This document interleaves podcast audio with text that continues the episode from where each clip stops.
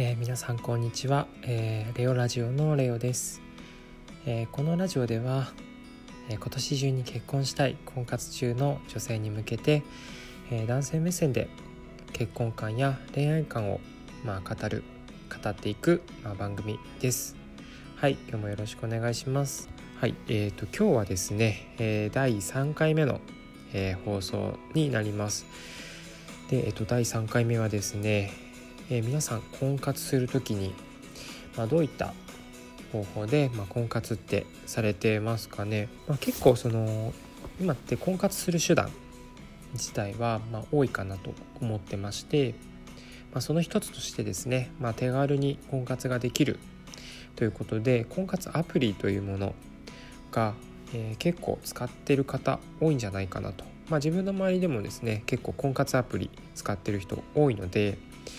まあ実際に婚活アプリって、まあ、本当に結婚できるんですか？っていうところについて、まあ、ちょっと今日はお話ししていけたらなと思っています。まあ、実際に婚活アプリって、まあ、たくさんあのあると思うんですけど、まあ、それぞれの婚活アプリで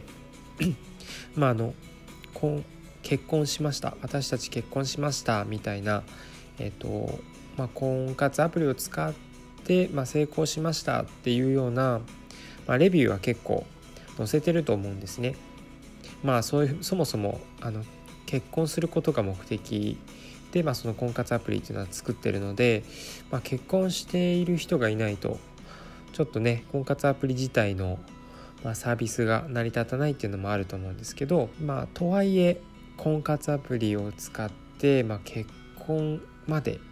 できるんですかっていうところって結構疑うところなのかなと思うんですけど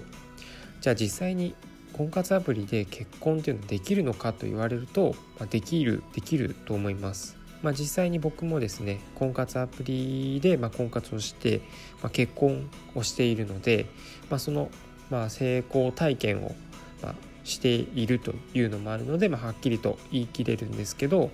婚活アプリで結婚することはできます。ま、ただしあの注意点が2つあります。で婚活アプリっていうのは、まあ、その1つ目が使い方ですね婚活アプリの使い方で2つ目が婚活アプリを使う期間っ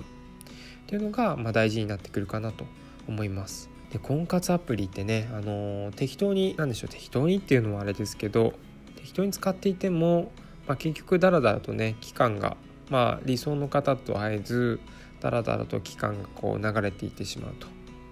で気づいたらね1年2年3年なんてねあのちょこちょここう休憩期間を挟みつつ長期間に長期間こう婚活してしまうというようなあの人が多く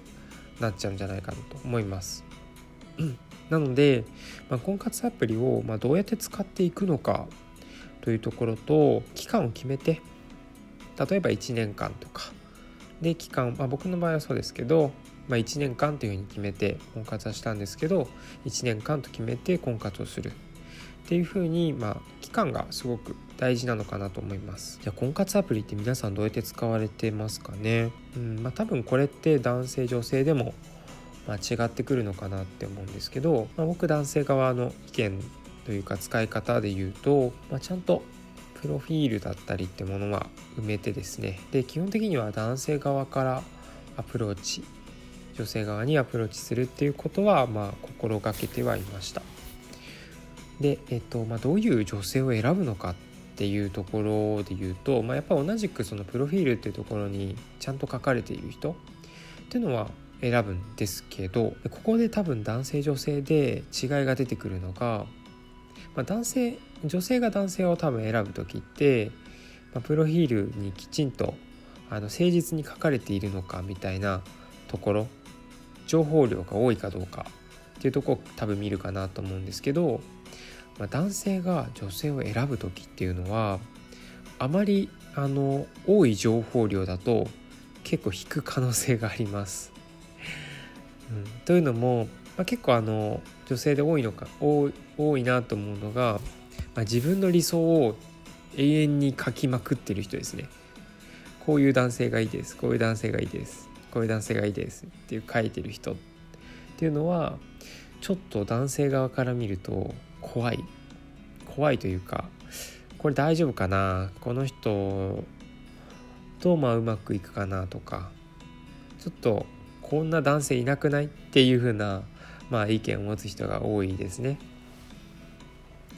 まあ、なので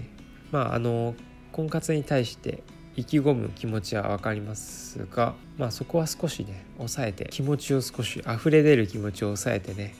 あのプロフィールとか作ってもらえたらいいんじゃないかなと思います。で、えーと、男性を選ぶ時も男性はですね基本そんなに自分のことを語るっていうのが、まあ、得意な人は少ないと思いますね。女性のようにこう理想がはっきりしてない人が多いです。多いです、まあ、なのでまあ大体多分男性に理想な理想理想を聞いても同じようなことが返ってくると思うんですよね。うん。それといってこう細かくないというかなんですよね。まあ優しいとか明るいとかね。うん。まあ大体似通ってますよね。うん。まあそんな感じなので